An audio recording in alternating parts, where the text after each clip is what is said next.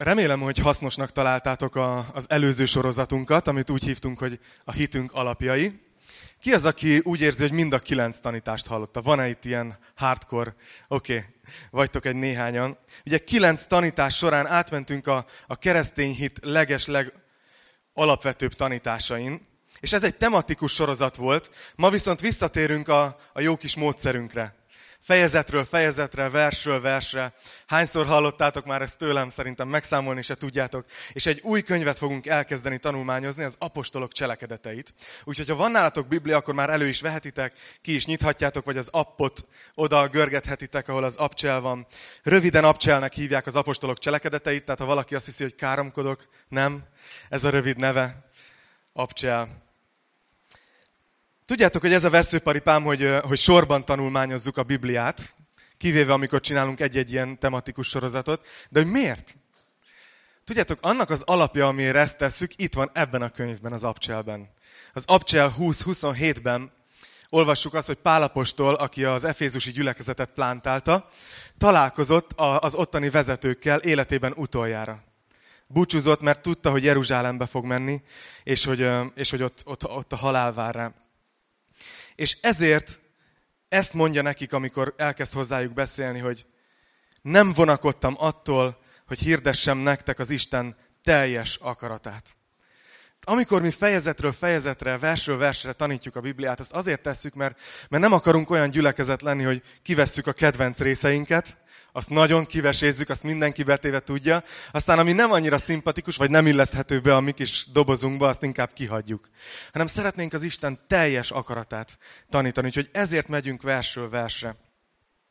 Februárban befejeztük a Lukács evangéliumát, és ugye az evangéliumok, ugyanúgy, hogy a Lukács evangéliuma egy, egy harmincnégy éves időszakot fednek le keresztelő János születésétől, aztán Jézus élete, halála és, és feltámadása, és az ApCsel gyakorlatilag ott folytatja, ahol az evangéliumok abba hagyták.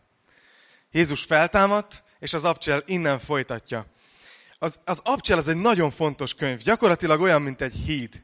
Ha nem lenne az ApCsel, akkor lapoznánk a János evangéliuma után, és ott lenne a római levél, és több problémánk is lenne. Először is, ki ez a Pál? Róla nem hallottunk eddig. Mit keresnek a keresztények Rómában? És mióta nevezik őket keresztényeknek? Ezekre a kérdésekre nem tudnánk a választ, ha nem lenne az ApCsel. Úgyhogy, úgyhogy ezt a könyvet fogjuk tanulmányozni, és egy vallomás, hogy nekem, nekem személyesen szerintem a kedvenc könyvem. Lehet, hogy mindegyikről ezt mondom, mielőtt elkezdem tanítani. De az ApCsel az tényleg kiemelkedő a szívembe, mert én nem, nem tudom megszámolni, hogy hányszor olvastam el, de mindig van benne valami új, és annyira jó látni azt a tüzet, amivel Jézus tanítványai elindultak. Amikor ez még nem egy szervezet volt, nem egy hatszázezer részre töredezett, sok felekezetből álló valami, hanem csak egyszerűen egy mozgalom, amit a Szentlélek indított, és Isten szeretetét vitte a világba. És nagyon szeretem az ApCselt. Így a szívemben én ott élek. És, és nagyon nagy hatással volt rám, amikor kb. Hát nem is tudom, hogy mikor, legalább tíz éve volt az, hogy én hallgattam először végig egy tanítássorozatot erről, Greg Opeanttől, aki a budapesti Golgotának volt az előző pásztora, és, és emlékszem, hogy volt olyan, hogy egy nap ilyen két vagy három bibliórát is meghallgattam, mert annyira, annyira így behúzott ez, és nagyon szeretem az ApCselt. Úgyhogy ott is jegyzeteltem, hogyha találtok ismerős gondolatokat, és ti is hallottatok tőle tanítást, akkor ne lepődjetek meg. Ez itt a, a lábjegyzet. ApCsel egy, első vers. Az első könyvet arról írtam, Teófiloszom, amit Jézus tett és tanított kezdettől fogva. Itt meg is állok. Itt azt látjuk, hogy a szerző, aki ezt a könyvet írja, az Lukács, aki Teófilosznak írja ezt a könyvet, és azt mondja, hogy az első könyvet azt arról írta, amit Jézus tett és tanított kezdettől fogva. Lukács az, az ugyanaz a Lukács, aki a Lukács evangéliumát írta egyébként, és Lukácsról azt tudjuk a Kolossé levélből, hogy egy orvos volt. Nem tudom, hányan szerettek orvoshoz járni? Te szeretsz? Valakinek ez a munkahelyi beosztása itt, úgyhogy őt kérdeztem, azt mondta, hogy nem szeret. És Lukács egy egyszerű orvos volt, akkoriban az orvosok érdekes módon rabszolgák voltak, tehát nem voltak ilyen szabad emberek, hanem valakinek a, a tulajdona volt, egy orvos.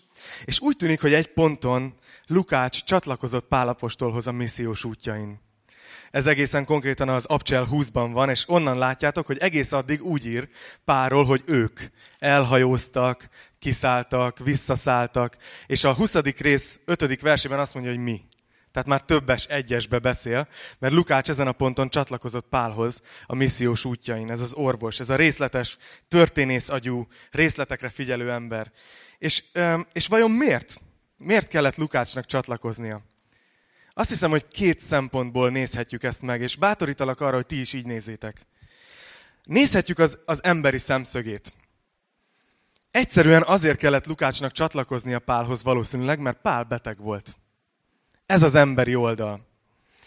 Második Korintus tizenkettő hét-ben írja, hogy, hogy tövis adatott a testébe, és hogy valószínűleg ez egy betegség volt, akik a történészek leírják Pált, tehát nem a Bibliában, hanem a Biblián kívül, ők is írnak erről a szembetegségéről, ami volt neki, és ami megnehezítette a szolgálatát. És egyszerűen Pálnak szüksége volt egy orvosra, hogy vele legyen. És ezért Pálhoz csatlakozott Lukács. Viszont az isteni szemszögből miért kellett Lukácsnak csatlakozni? Mert valakinek meg kellett írni az ApCselt, nem? Hogy mi mondjuk, mi tudjuk, hogy mi történt. És az a, az a tanulság, hogy, hogy neked is vannak az életedben nehézségek, nekem is. És itt van egy nagy döntési pontunk, hogy hogy tekintünk a nehézségeinkre. Az emberi szempontot nézzük, hogy jaj, miért vagyok beteg, miért van velem ez. Vagy azt nézzük, hogy Istennek mi a célja vele. Látjátok, Istennek Pál betegségével célja volt. Lehet, hogyha nem lett volna beteg, akkor mi ma nem ülnénk itt. Merész gondolat. És nagyon érdekes az ApCselnek az eleje és a vége. Az, az az eleje, hogy azt mondja, hogy amit Jézus tett és tanított kezdettől fogva. És az egy néhány fordítás, néhány angol fordítás is úgy fordítja is ezt a mondatot, hogy amit Jézus kezdett tenni és tanítani. Arról szólt az első könyv. És a gondolat az az, hogy amit Jézus elkezdett tenni és tanítani, azt a mai napig folytatja, és folytatta az ApCselben. Tanítás és tettek. Az apostolok mentek, és Jézus tanítását folytatták. Jézus tanítói szolgálatát. És mentek, és Jézus tetteit folytatták, a csodáit folytatták. Aztán az ApCsel vége, az nagyon furcsa. Elolvasod az utolsó fejezetet, és lapozol egyet, és észrevetted, hogy vége van. Nincs egy ilyen levezetés, vagy egy ilyen lekanyarítás, egy ilyen szép lezárás, hogy köszöntésünket küldjük ennek, meg ennek, meg csókoljátok, meg ezt, meg azt. Nincsenek ilyenek az ApCsel végén, hanem olyan, mintha, mintha elveszett volna a vége. Egy nem lezárt könyv. Tudjátok miért? Mert nem lezárt az ApCsel. Mert Isten a mai napig ír új fejezeteket az ApCselben. A mi életünkön keresztül. Furcsa, hogy az ApCsel úgy számol be a pünkösdről, ugye, hogy akkor töltetett ki a Szentlélek a tanítványokra, és elmentek az egész világra. És ezzel kezdődött az a nagyon különleges korszak, amiben mi élünk, amilyen nem volt és nem lesz. Amit úgy hívnak, hogy a kegyelem korszaka. Ilyen nem volt, hogy Isten azt mondja, hogy bárki, aki hisz, az üdvözül. Ez egy különleges, speciális időszak a történelemben, amikor az atya azt mondja, hogy teljesen mindegy, hogy kivel, csak teljen meg a lakodalmas házam. Nem baj, ha béna, nem baj, ha csonka, nem baj, ha vak. Csak jöjjenek. És érdekes, hogy Joel, Joel próféta, prófétál erről. Azt mondja, hogy Isten kiönti majd a lelkét, Joel három, minden emberre. És azt mondja, hogy a fiatalok profétálni fognak. Az idősebbek meg álmokat látnak. Most mindenki belőheti magát, hogy ő még fiatal vagy idős. Hogy profétálsz vagy álmokat látsz. De az érdekes, hogy azt mondja, hogy utána pedig jelek lesznek az égen és a földön, a nap elsötétül, a hold vérvörössé válik. Tehát ez már az utolsó időkről szól. Joel egyértelművé teszi, hogy ez a különleges időszak, amiről az ApCsel szól, ez egészen pünköstől addig tart, amíg el nem ragadtatunk. Egész gyülekezet korszakán át. Úgyhogy ezt a könyvet fogjuk tanulmányozni. Nézzétek, azt mondja a második versben, egészen addig a napig, amelyen felvitetett, miután a Szentlélek által megbízást adott az apostoloknak, akiket kiválasztott. Szenvedése után sok bizonyítékkal meg is mutatta nekik, hogy ő él, amikor negyven napon át megjelent előttük, és beszélt az Isten országa dolgairól. Itt megint megállok egy kicsit. Nagyon tetszik a Bibliának az őszintesége. Nem tudom, hogy ti észrevettétek, hogy mennyire őszinte könyv a Biblia. Ugye az evangéliumokban azt látjuk, hogy noha Jézus három éven át beletöltötte az életét a tanítványokba, és így szerette őket, tanította őket, szolgált feléjük, a végén mégis elhagyták ezek a nagyszerű tanítványok, akik ma ilyen katedrálisoknak az ablakain vannak, ilyen glóriával. Ezek a tanítványok elfutottak még mielőtt Jézus meghalt volna. És aztán, mikor ráadásul tényleg keresztre ment, és még nem találták a sírba sem, akkor azt mondták, hogy hú, depisek vagyunk. És Péter azt mondta, hogy visszamegyek halászni. És a többiek azt mondták, hogy mi is jövünk veled. A tanítványok egy mélyponton voltak. Amikor feltámadt Jézus, a tanítványok alig hitték el. Ezt látjuk a Bibliában, annyira őszinte. És azért mondja itt, hogy sok meggyőző bizonyítékkal bizonyította nekik, hogy ő él. Sokan vádolják azzal a kereszténységet, hogy tanítványok találták ki az egészet. Szerettek volna egy új vallást, és ezért kitalálták ezt az egészet, hogy ellopták ugye a testet, és, és hogy ő föltámadt. De az a furcsa, hogyha kinyitod a Bibliát, akkor azt olvasod, hogy ennek a kitalált vallásnak az első vezetői voltak az utolsók, akik elhitték, hogy Jézus feltámadt. Annyira, annyira féltek, annyira, annyira hitetlenek voltak. Jézus megfedte őket a hitetlenségük miatt. És negyven napig tartott, hogy Jézus bizonyította, újra és újra megjelent nekik. És aztán egyszerre ötszáz embernek is megjelent. És azt mondják, hogy ez az egyik legnagyobb bizonyíték a keresztény hit mellett. Mert akkor, amikor az evangéliumok születtek, még ezek a szemtanúk éltek. Ha nem lett volna igaz, hogy üres volt a sír, akkor ott lett volna ötszáz ember, aki azt mondja, hogy kamu. De ezek látták Jézust feltámadva. És ez az egyik legnagyobb bizonyíték a Bibliának a hitelessége mellett. És azt olvassuk még itt, figyeljétek, hogy, hogy mit csinált Jézus, amíg megjelent. Azt mondja, hogy beszélt az Isten országa dolgairól. Az a helyzet, hogy még itt is ez Jézusnak a témája. Nem tudom, emlékeztek-e, hogy a kereszt előtt a tanítványok foglalkoztak az Isten országával. Leginkább az foglalkoztatta őket, hogy kié lesz a pozíció, kié lesz a jobb pozíció, ki lesz a főnök. Tudták, hogy Jézus lesz a nagy főnök, de hogy kik lesznek a közvetlen helyettesei, a miniszterek. És Jakab és János, ez a két bátor fiú, megkérték az anyukájukat, hogy menjen oda Jézushoz, és kérje el a két legjobb helyet a királyságban, igaz? Srácok, nem jó ötlet. Ha valamit el akartok intézni az életekbe, ti intézzétek el. Anyu elintézi nektek, csak az fura fényt vet rátok. Na, visszatérve. Ott Jézus, amikor ez följött, kijavította a tanítványok gondolkozását, és azt mondta, hogy félreértitek. Ez így megy a világban, hogy akik hatalmasok, azok uralkodnak az alattvalóikon. Azt mondja, de közöttetek ez nem így van. Ne így legyen. Az Isten országa az nem erről szól. Az Isten országa nem arról szól, hogy kontrollálunk, és manipulálunk, és hatalom alatt tartunk embereket. Hanem azt jelenti, azt mondja, hogy aki közöttetek nagy akar lenni, az legyen mindenkinek a rabszolgája. Arról van szó az Isten királyságában, hogy hogyha te nagy akarsz lenni, akkor szolgáld a többieket. Nem arról szól, hogy te vagy a vezető, az azt jelenti, hogy te uralkodsz. És Jézus ezt így helyre tette a fejükbe, de néha nekünk is helyre kell tennünk ezt. Azt hiszem, hogy, hogy, hogy gyülekezetek küzdenek ezzel, hogy megvan ez a tendencia előbb-utóbb. Kell néha pár évszázad, de azért kialakul ez, hogy, hogy a vezetőség az azért van, hogy kontrolláljon, hogy hatalma legyen, hogy irányítson, hogy befolyásoljon, hogy, hatal- hogy kezében tartsa az embereket. És nagyon-nagyon szeretném, ha itt ez soha nem történne meg.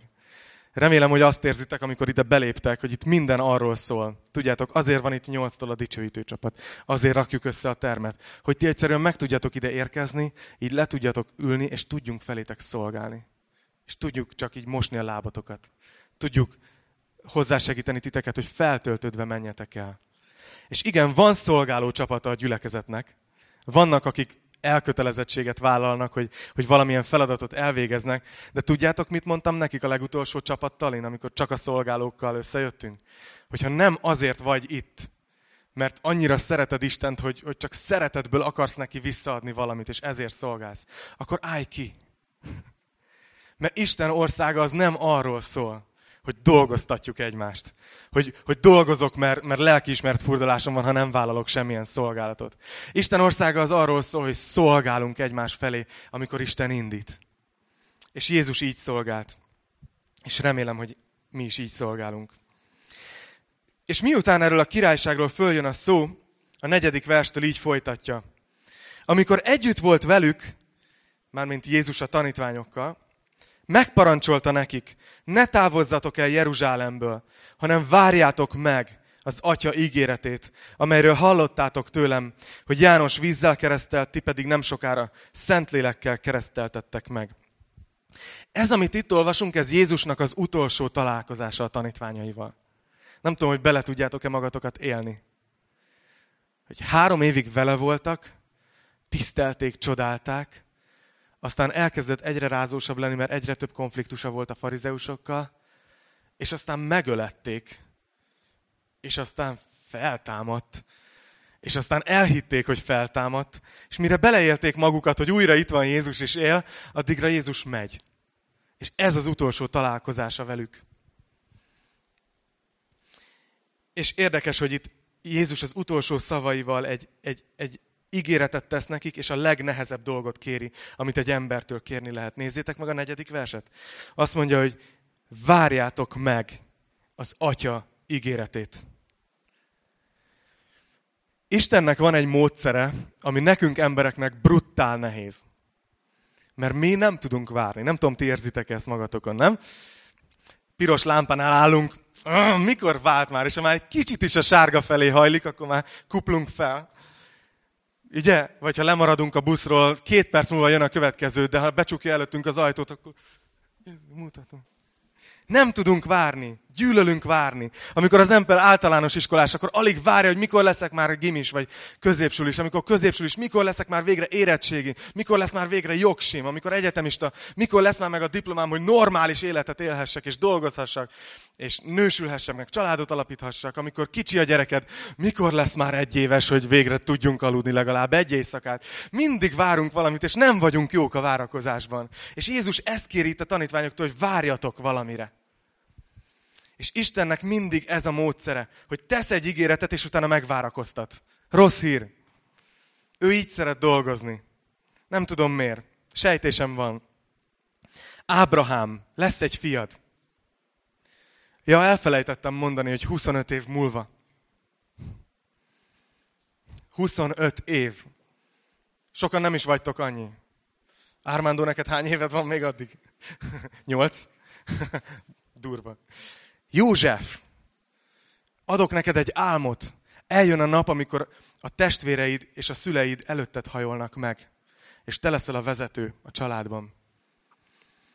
Ja, csak közben utálnak, eladnak, meg akarnak ölni, bűnbe akarnak vinni, börtönbe leszel, elfelejtenek. Pár dolog még fog történni, tizennégy év. Volt egy ígérete Istennek, beteljesült, csak tizennégy év eltelt. Mózes! Mózesnek a szívébe volt, hogy meg akarja menteni az Izrael népét a fogságból.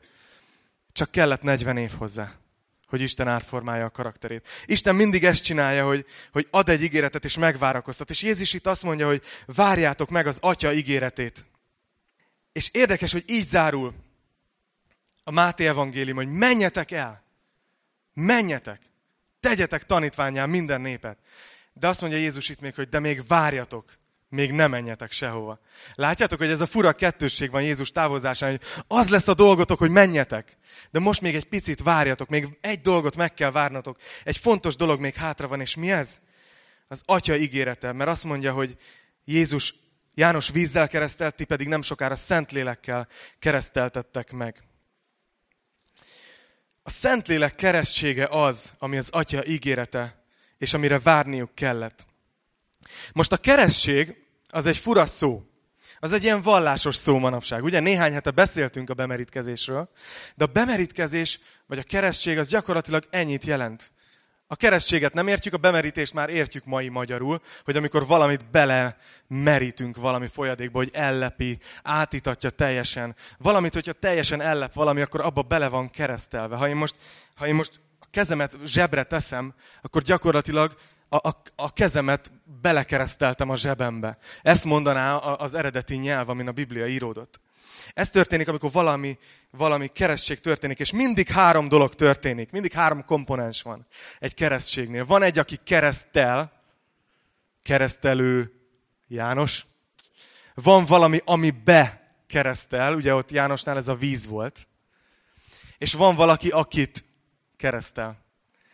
És én úgy látom, figyeljetek, nem tudom, hogy ezt így hallottátok-e már, de hogy, hogy tanulmányozom a Bibliát, azt látom, hogy háromfajta keresztségről ír a Biblia. Az első az, amikor, amikor valaki megtér. Felismeri, hogy bűnös, és megérti, hogy Jézus érte halt meg a kereszten. És azt mondja, hogy hiszek benned, átadom az életemet, te vagy az Istenem, te vagy a megváltom, te vagy az Uram. Akkor azt mondja az ige, hogy ez az ember újjá születik. És azt mondja az egy Korintus tizenkettő tizenhárom, hogy ebben a pillanatban a lélek bemerít minket Krisztusba, Krisztus testébe. Furcsa, a lélek, a Szentlélek a keresztelő ebben az esetben. Mi vagyunk a kereszteltek, és Krisztusba keresztel be minket. És ezért mondja az ige, hogy aki Krisztusban van, az már új teremtés. Aki Krisztusban van, az Isten igazságát élvezi. Aztán a második keresztség, hogyha ez megtörtént veled az első, mert megtértél és hitre jutottál Krisztusban, akkor jó esetben, ha engedelmes vagy, elmész a lelkipásztorhoz, és megkéred, hogy merítsen be vízbe. Ugye Jézus ezt, tan- ezt parancsolta. És akkor ott van a keresztelő, ott vagy te, és bemerít vízbe, mint egy jelképe annak az első bemerítkezésnek, mint egy képe annak, hogy te Krisztusban vagy. És a harmadik dolog, amiről itt beszél az ApCsel, amikor Krisztus a keresztelő, azt mondja, és ő bemerít minket Szentlélekbe. Lukács három tizenhatban beszél erről, ugye, hogy majd keresztelő János beszél erről, hogy amikor eljön, akkor ő majd, Krisztus Szentlélekbe merít be minket. Szentlélekkel keresztel meg minket. És mind a háromnak van egy jele. Tudjátok követni? Vagy nagyon bonyi. Az első keresztség, amikor hiszel, fogsz tapasztalni egy békességet. Megváltozik az identitásod. Átalakul az értékrended. Már nem vagy Isten ellensége. A másodiknak is van egy látható jele, az ember vízbe bemerül. Mert kijössz és vizes vagy. Ez a jele. Teljesen vizes vagy. És a harmadiknak pedig a nyolcadik versben látjuk, amikor az embert Szentlélekbe kereszteli meg Jézus. Annak az a jele mindig, hogy tanú lesz. Hogy Krisztusról beszél, hogy, hogy gyümölcsöt terem az élete, és, és Krisztushoz vezet másokat. Nézzétek a hatodik verset. Azt mondja, amikor együtt voltak, megkérdezték tőle. Uram, nem ebben az időben állított helyre Izrael országát? Ugyanaz történt, mint ma. Ha a Szentlélekről kezdünk beszélni túl sokat. Témát váltottak. Valami más foglalkoztatta őket, ezeket a tanítványokat. Annyira jellemző. Most állított helyre Izrael országát? És azt mondja nekik a hetedik versben, így válaszolt nekik, nem a ti dolgotok, hogy az időkről és alkalmakról tudjatok, amelyeket az Atya a maga hatalmába helyezett. És itt van egy nagyon fontos kifejezés, amit, hogyha van papíralapú bibliátok, alá is lehet húzni. Nem a ti dolgotok. Szerintem az egyik legnagyobb dolog az életben, amit megtanulhatunk, hogy mi nem a mi dolgunk. És hogy mi viszont a mi dolgunk. Mi az, ami ránk tartozik, és mi az, ami nem. Nem tudom, gyerekkorotokban ti is csináltatok-e ilyet. Nálunk az volt a szülők technikája, hogyha mondjuk könyörögtünk valamiért. Én nekem egyszer bekattant, hogy kell egy papagáj. Nem tudom miért. Akkor még nem beszéltem ennyit, és lehet, hogy úgy éreztem, hogy nem, nem tudom. De hogy szerettem volna egy papagájt, és mindig azt csinálták a szüleim ilyenkor, hogy jó, menjetek ki, megbeszéljük. És ilyenkor a következő történt, hogy én hallgatóztam. És akartam tudni, hogy hogy jutnak döntésre. És egyszer, képzeljétek el, csináltak ilyet, hogy így fölvették magnóval ezeket a gyerekes beszédeimet. Tudod, hogy, hogy milyen cukin beszélt Attila négy évesen, van ilyen kazetta, Attila öt évesen. Nem tudták, hogy egy nap tele lesz az internet szegénye. De hogy így, de hogy így mindig fölvették, és egyszer elkövették azt a hibát, hogy nem minket küldtek ki, hanem ők mentek ki megbeszélni. És föl van véve, hogy mondom az öcsémnek, hogy Balázs, maradj már csömbben, mert nem hallom, hogy mit mondanak. Tehát kifele hallgatóztam. Olyan dolgot akartam tudni, ami nem az én dolgom volt. Nem az én dolgom. Nem rám tartozott. A tanítványokat itt egy olyan dolog érdekli, ami nem rájuk tartozik. És még mindig a királyságon pörögnek. De már nem, a, az idő, nem a, a hierarchián, hanem az időzítésen, hogy most, hogy mikor lesz már. Mikor jön már el végre a, a királyság? Mikor állítod már végre helyre? És azt mondja nekik Jézus, hogy na ez nem a ti dolgotok. Ez nem rátok tartozik. És a folytatásban elmondja, hogy mi igen. Nézzétek, itt a nyolcadik vers. Azt mondja, hogy ellenben erőt kaptok, amikor eljön hozzátok a Szentlélek. és tanúim lesztek Jeruzsálemben, egész Judeában és Samáriában, sőt, a föld végső határáig. Tehát Jézus itt azt mondja ebben az egy versben, hogy ez a téma, hogy mikor jön el a királyság, ez nem a ti dolgotok. Ezzel ne foglalkozzatok. Mondok valamit, amivel foglalkozzatok, mert ez a ti dolgotok. És ez az, hogy ti a tanúim lesztek, amikor eljön rátok a Szentlélek. Ez lesz a dolgotok, ezzel kell foglalkoznatok, hogy ti Jézus tanúi vagytok. És úgy látom, hogy, hogy az egyik legravaszabb dolog, ami tönkre tudja tenni a, a keresztény életet, az nem a bűn. Mert a bűn az, az valahogy nyilvánvaló, nem? Le van írva, teljesen tudom, hogyha hazudok, hogy hazudok. Vagy, hogyha nem tudom, bármi más bűnt megteszek. A bűn az nyilvánvaló. Egy módon nem ravasz. Mindenki a saját kívánságától csalogatva esik kísértésbe, ezt mondja Jakab. De az már nagyon, az már nagyon ravasz dolog, az már sokkal kevésbé egyértelmű, amikor nem bűnt teszel, csak egyszerűen a rossz dologgal foglalkozol. Rossz dologra figyelsz oda. A figyelmed el van terelve. Nem azzal foglalkozol, ami a feladatod, hogy tanú legyél, hanem valami részletkérdés, valami másodlagos teológiai dolog, vagy filozófia, vagy egy nehéz bibliai rész értelmezése köti le az egész erőforrásodat is, és erről beszélgetsz mindenkivel, vitatkozol órákig, mert ezen vagy. És az a durva, hogy ilyen másodlagos dolgokon, ami nem a ti dolgotok, amivel most nem kell foglalkoznatok, ezeken gyülekezetek szakadnak szét. Ezen emberek haragszanak meg egymásra, és testvérek nem állnak egymással szóba. Vannak dolgok, amit nem teljesen értünk a Bibliában, és ez rendben van. Hogy működik az, hogy nekem szabad akaratom van, és mégis Istennek van eleve elrendelése? Hát őszintén, majd a mennybe megtudjuk. Egyelőre azt tudjuk, hogy egyiket sem emeljük ki, mert mind a kettő ott van a Bibliában. Ott van, hogyha valaki megtér, Isten kegyelme. De ott van, hogy neked felelősséged van, és döntést kell hoznod. Ha bármelyik végletbe elmész, eretnekséget tanítasz. Nem értjük pontosan. Erről órákat, meg konferenciákat végig lehet vitatkozni. De nem a ti dolgotok. A ti dolgotok, hogy tanúk legyetek. És látod, közben mindenki elfelejti, hogy Jézus ezt az egy dolgot mondta. Rólam beszéljetek, az én tanúim legyetek. Aztán még egy dolog ezzel a verssel kapcsolatban, és utána tovább megyek.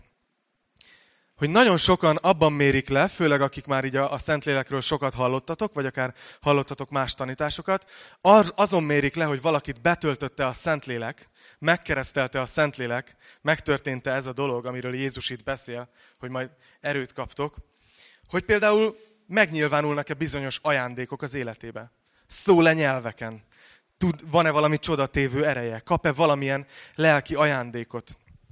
És itt az igében nagyon fontos azt látni, hogy, hogy egy dologból lehet lemérni, hogy valakit betöltötte a Szentlélek, valakit megkeresztelte a Szentlélek. Azt mondja itt a nyolcadik vers, hogy, hogy erőt kaptok, és a tanúim lesztek. Ha valakire ránézek, és el kell döntenem, hogy, hogy megkeresztelte téged a Szentlélek, akkor meg fogom kérdezni, hogy hogy tudod, így, így termed a, ter, ter, tehát így, így Jézusról szól az életed, így termed a lélek gyümölcseit, és vezetsz másokat Krisztushoz? Mert ha igen, akkor ez egy egyértelmű jele, hogy téged betöltött a Szentlélek. Ha nem, nem ez történik, akkor, akkor az nincs ott. A Szentléleknek ez a, a küldetése ma a világban. Ő a misszió tüze, ő a misszió irányítója, ő a misszió motorja. Istennek egy Mózes egy óta ez, ez a terve.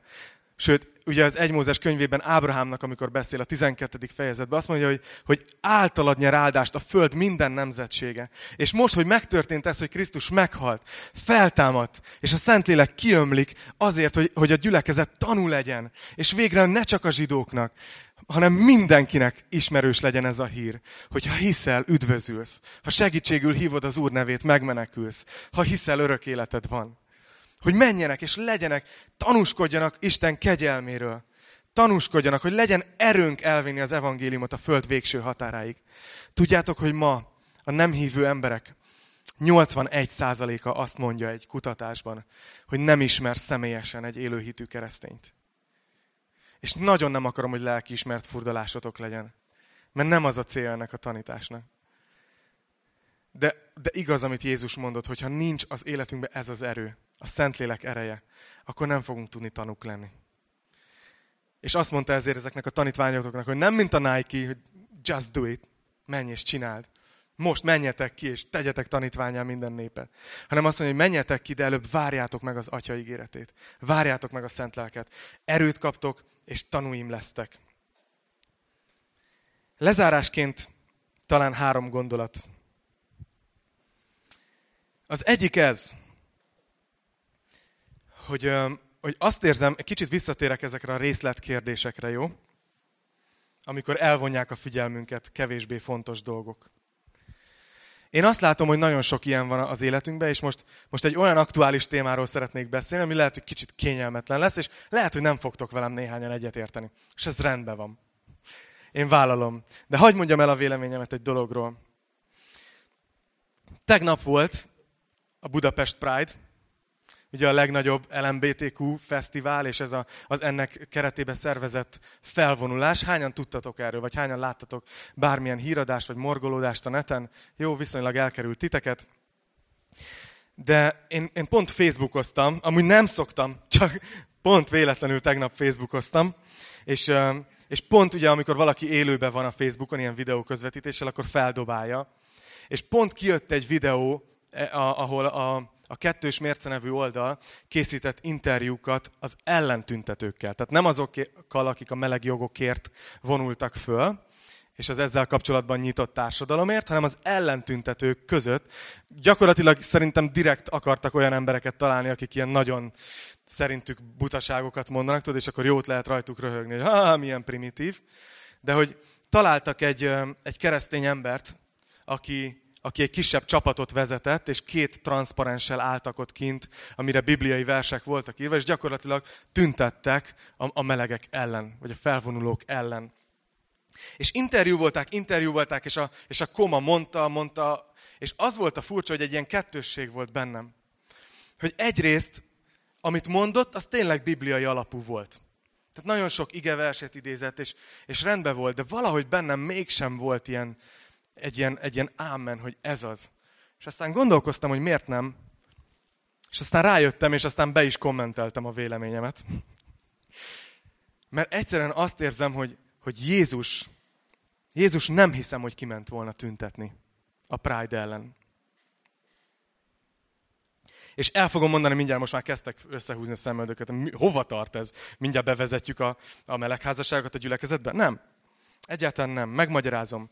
Egyszerűen sajnálom, és fáj, hogy nagyon sokszor a világ úgy ismeri a keresztényeket, úgy ismer minket, mint azok az emberek, akik mindig elleneznek valamit. Akik mindig valami ellen vannak, vagy mindig valaki ellen vannak. Az egész kereszténység az ő szemükben erről szól, hogy elleneznek dolgokat. Ugye egy ilyen, egy ilyen ellenzéki csapat, ilyen ellenző csapat.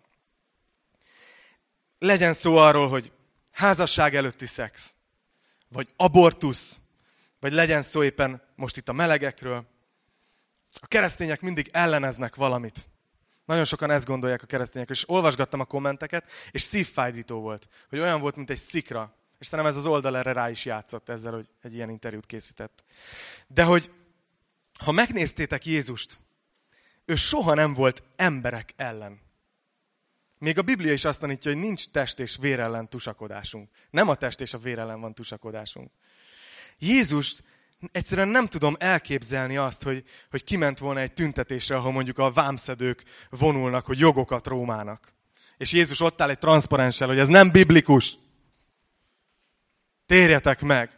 Egyszerűen nem tudom róla elképzelni ezt. Nem tüntetett Jézus a vámszedők elvei és az életvitele ellen. És ott lógtak körülötte a prostituáltak, a bűnös emberek, a lecsúszott emberek. És Jézus nem, nem protestált az életvitelük ellen, hanem tudjátok, mit csinált? Elment velük vacsorázni. Kapcsolatot épített velük. Ezt bemutatta, hogy, hogy szeretlek. Szeretlek. Ja, várjatok, volt, volt egy csoport, akikkel Jézus felvállalta a konfliktust, akikkel szembe, és akik ellen tüntetett. Ők voltak a vallásos emberek, a vallásos képmutató emberek, akik mindenkinél jobbnak gondolták magukat, és igazabbnak, és Istenhez közelállóbbnak. Na, ő ellenük felszólalt Jézus. Szeretném ezt a gondolatot felhozni itt, amikor arról beszélünk, hogy mit jelent Jézus tanújának lenni ebben a világban. Hogy, hogy mit szólnátok hozzá, mi lenne, ha a világ nem úgy ismerne minket, keresztényeket, mint akik mindig dolgok ellen vagyunk. Hanem ha úgy ismerne minket, mint akik bizonyos elvekért élünk, vagy egy személyért élünk. Pozitív megközelítésben, hogy valamiért kiállunk, nem mindig valami ellen. Mi lenne, ha arról ismernék a keresztényeket, hogy mi vagyunk azok, akik kiállunk azért, hogy Isten az embert szabadságra teremtette. És hiszünk abban, hogy minden egyes ember, aki a földre születik, joga van a testi és lelki szabadsághoz. És mondjuk ezért tennénk, hogy felszólalnánk a szegények és az elnyomottak mellett. Nem valaki ellen, hanem valakiért. Mi lenne, ha a világ azt mondja, a keresztények? Ők azok, akik kiállnak azért, hogy Isten szemében minden ember ugyanolyan értékes. Nemre, színre, bőrszínre, származásra, szexuális orientációra való tekintet nélkül. Attól, hogy emberi lény Isten szemében értékes. Mi lenne, ha azt mondanák a Facebookon, hogy hát a keresztények ezek, akik mindig ezt hangoztatják, hogy mindenki ugyanolyan értékes. A keresztények azok, akik értéket látnak minden emberben. Mi lenne, ha arról ismerne a világ minket, hogy kiállnak azért a keresztények, hogy Jézus azért jött, hogy az emberek ne csak vegetáljanak az életben, ne csak éppen túléljenek, hanem hogy bővölködő életük legyen. Hogy teljes életet élhessenek, hogy, hogy kiteljesedjenek az Isten adta képességeikben, és szolgáljanak egymás felé, és hozzájáruljanak arra, hogy ez egy, ez egy boldogabb bolygó legyen. És ezen túl mi lenne, ha, ha nem azt mondanák, hogy a keresztények azok, akik szerint mindenki, aki nem olyan ők, azok a pokolba mennek, hanem azt mondanák, hogy a keresztények azok, akik, akik tudják, hogy a mennybe mennek, és hogy Isten azért küldte el Jézust, és Jézus azért halt meg, hogy mindenki, aki csak azt mondja, hogy elfogadom, és hiszek benned, az ott legyen a mennybe. Hogy a keresztények azok, akik mindenkit akarnak odavinni, mert, mert szeretnek mindenkit.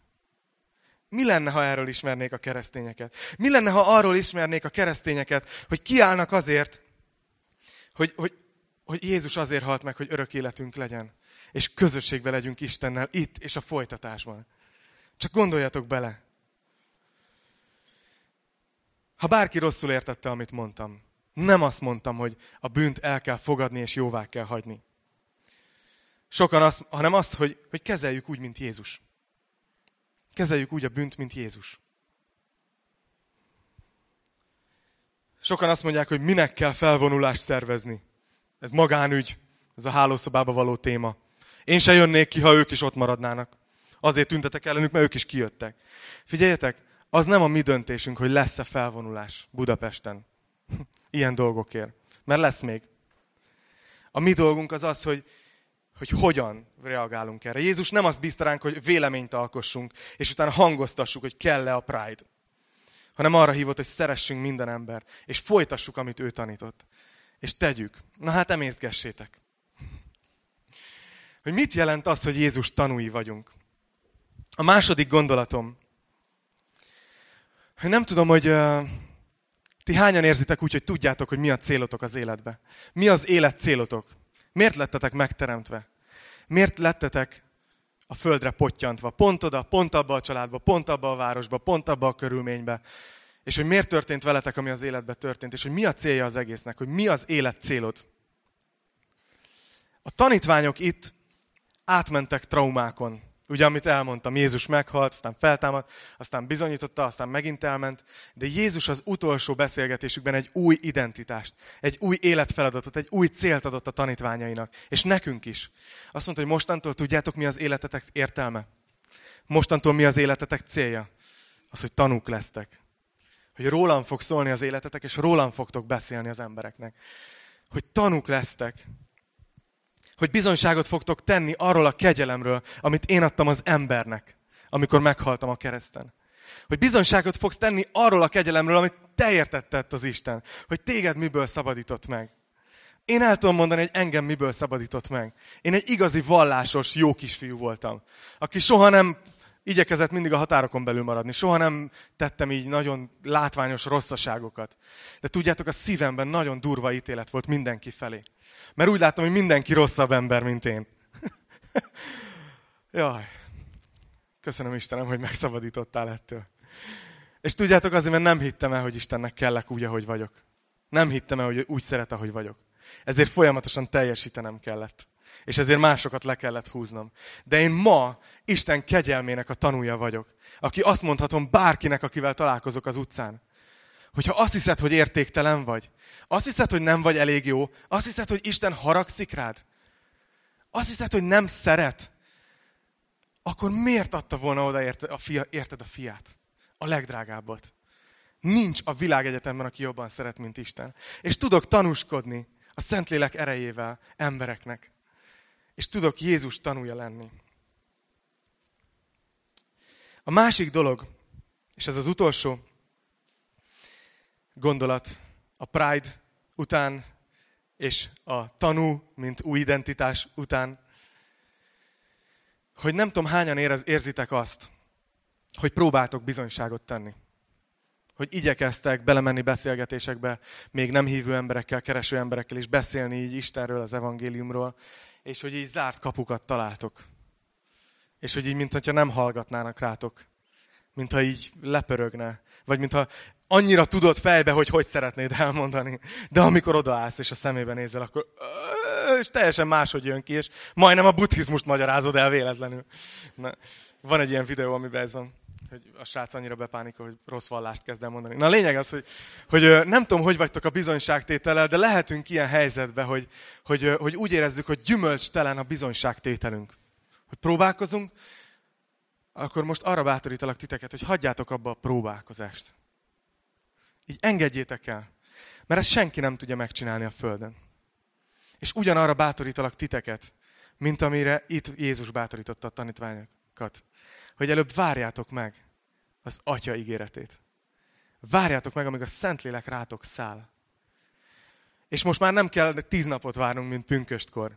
Hanem azt mondta Jézus, hogy ha ti gonosz létetekre tudtok, milyen kedves, ha ti gonosz létetekre tudtok jó ajándékot adni a gyerekeiteknek, mennyivel inkább ad szent lelket az én mennyei atyám azoknak, akik kérik tőle. Ha azt érzed bármelyik nap, hogy eredménytelen az evangelizációd, eredménytelen a bizonyságtételed, menj haza, borulj le, és mondd azt Istennek, hogy képtelen vagyok erre, töltsd be újra a szent lelkeddel. Az Efézusi levél arról beszél, az ötödik részben, hogy, hogy folyamatosan kell betöltekeznünk a Szentlélekkel. Nem egyszeri dolog, nem kétszeri dolog, nem harmadszori dolog. Az ApCselben ezt látjuk, hogy a tanítványok újra és újra betöltekeztek. Azért, mert agyagedények vagyunk. Azt mondja a Biblia, hogy a kincsünk cserépedényben van. És szivárgunk, mert vannak törések az életünkön. És időnként újra be kell töltekeznünk a Szentlélekkel, és újra. És ez a titka annak, hogy erőt kapjunk, és tanúk legyünk, és menjünk. És Jézusról beszéljünk. Úgyhogy ezzel szerettelek volna titeket ma bátorítani, így, hogy belevágtunk az ApCselbe, csak egy néhány verset vettünk, de innen fogjuk folytatni következő alkalommal. És most pedig uh, szeretnék imádkozni. Atyánk, köszönjük neked, hogy, hogy eljött már pünkösd napja, és köszönjük, hogy elküldted a te ígéretedet. És köszönöm, Uram, hogy nekünk is vannak ígéreteid az életünkben. Kérlek, hogy taníts engem, és taníts a testvéreimet várni.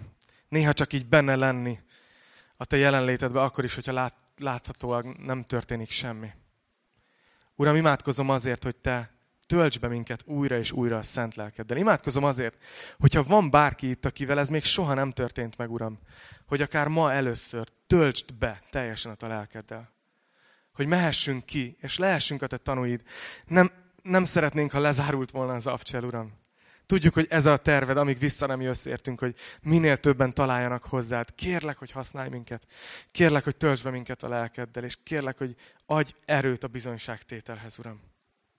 És imádkozom azért is, hogy ebben a világban, ami annyira, annyira, annyira romlott, és annyira kihívásos, és néha nem egyértelmű, hogy hogy kell viselkednünk, Uram, taníts minket, hogy hogyan tudunk bölcsen képviselni téged, hogy ne csak az elveidet védjük, hanem a te szíveddel védjük az elveidet. Uram, kérlek, hogy, hogy tényleg téged képviseljünk, ne csak a leírt igazságokat ebben a világban. Kérlek, add, hogy, hogy amikor a világ ránk néz, akkor azt mondja, hogy ezek az emberek azok, akik olyanok, mint Jézus, aki együtt lógott a bűnösökkel, és aztán meghalt értük, mert meg akarta őket menteni. Köszönjük ezt a délelőttöt, Uram, és kérlek, hogy áld meg a te ígédet a szívünkben. Jézus nevében. Ámen.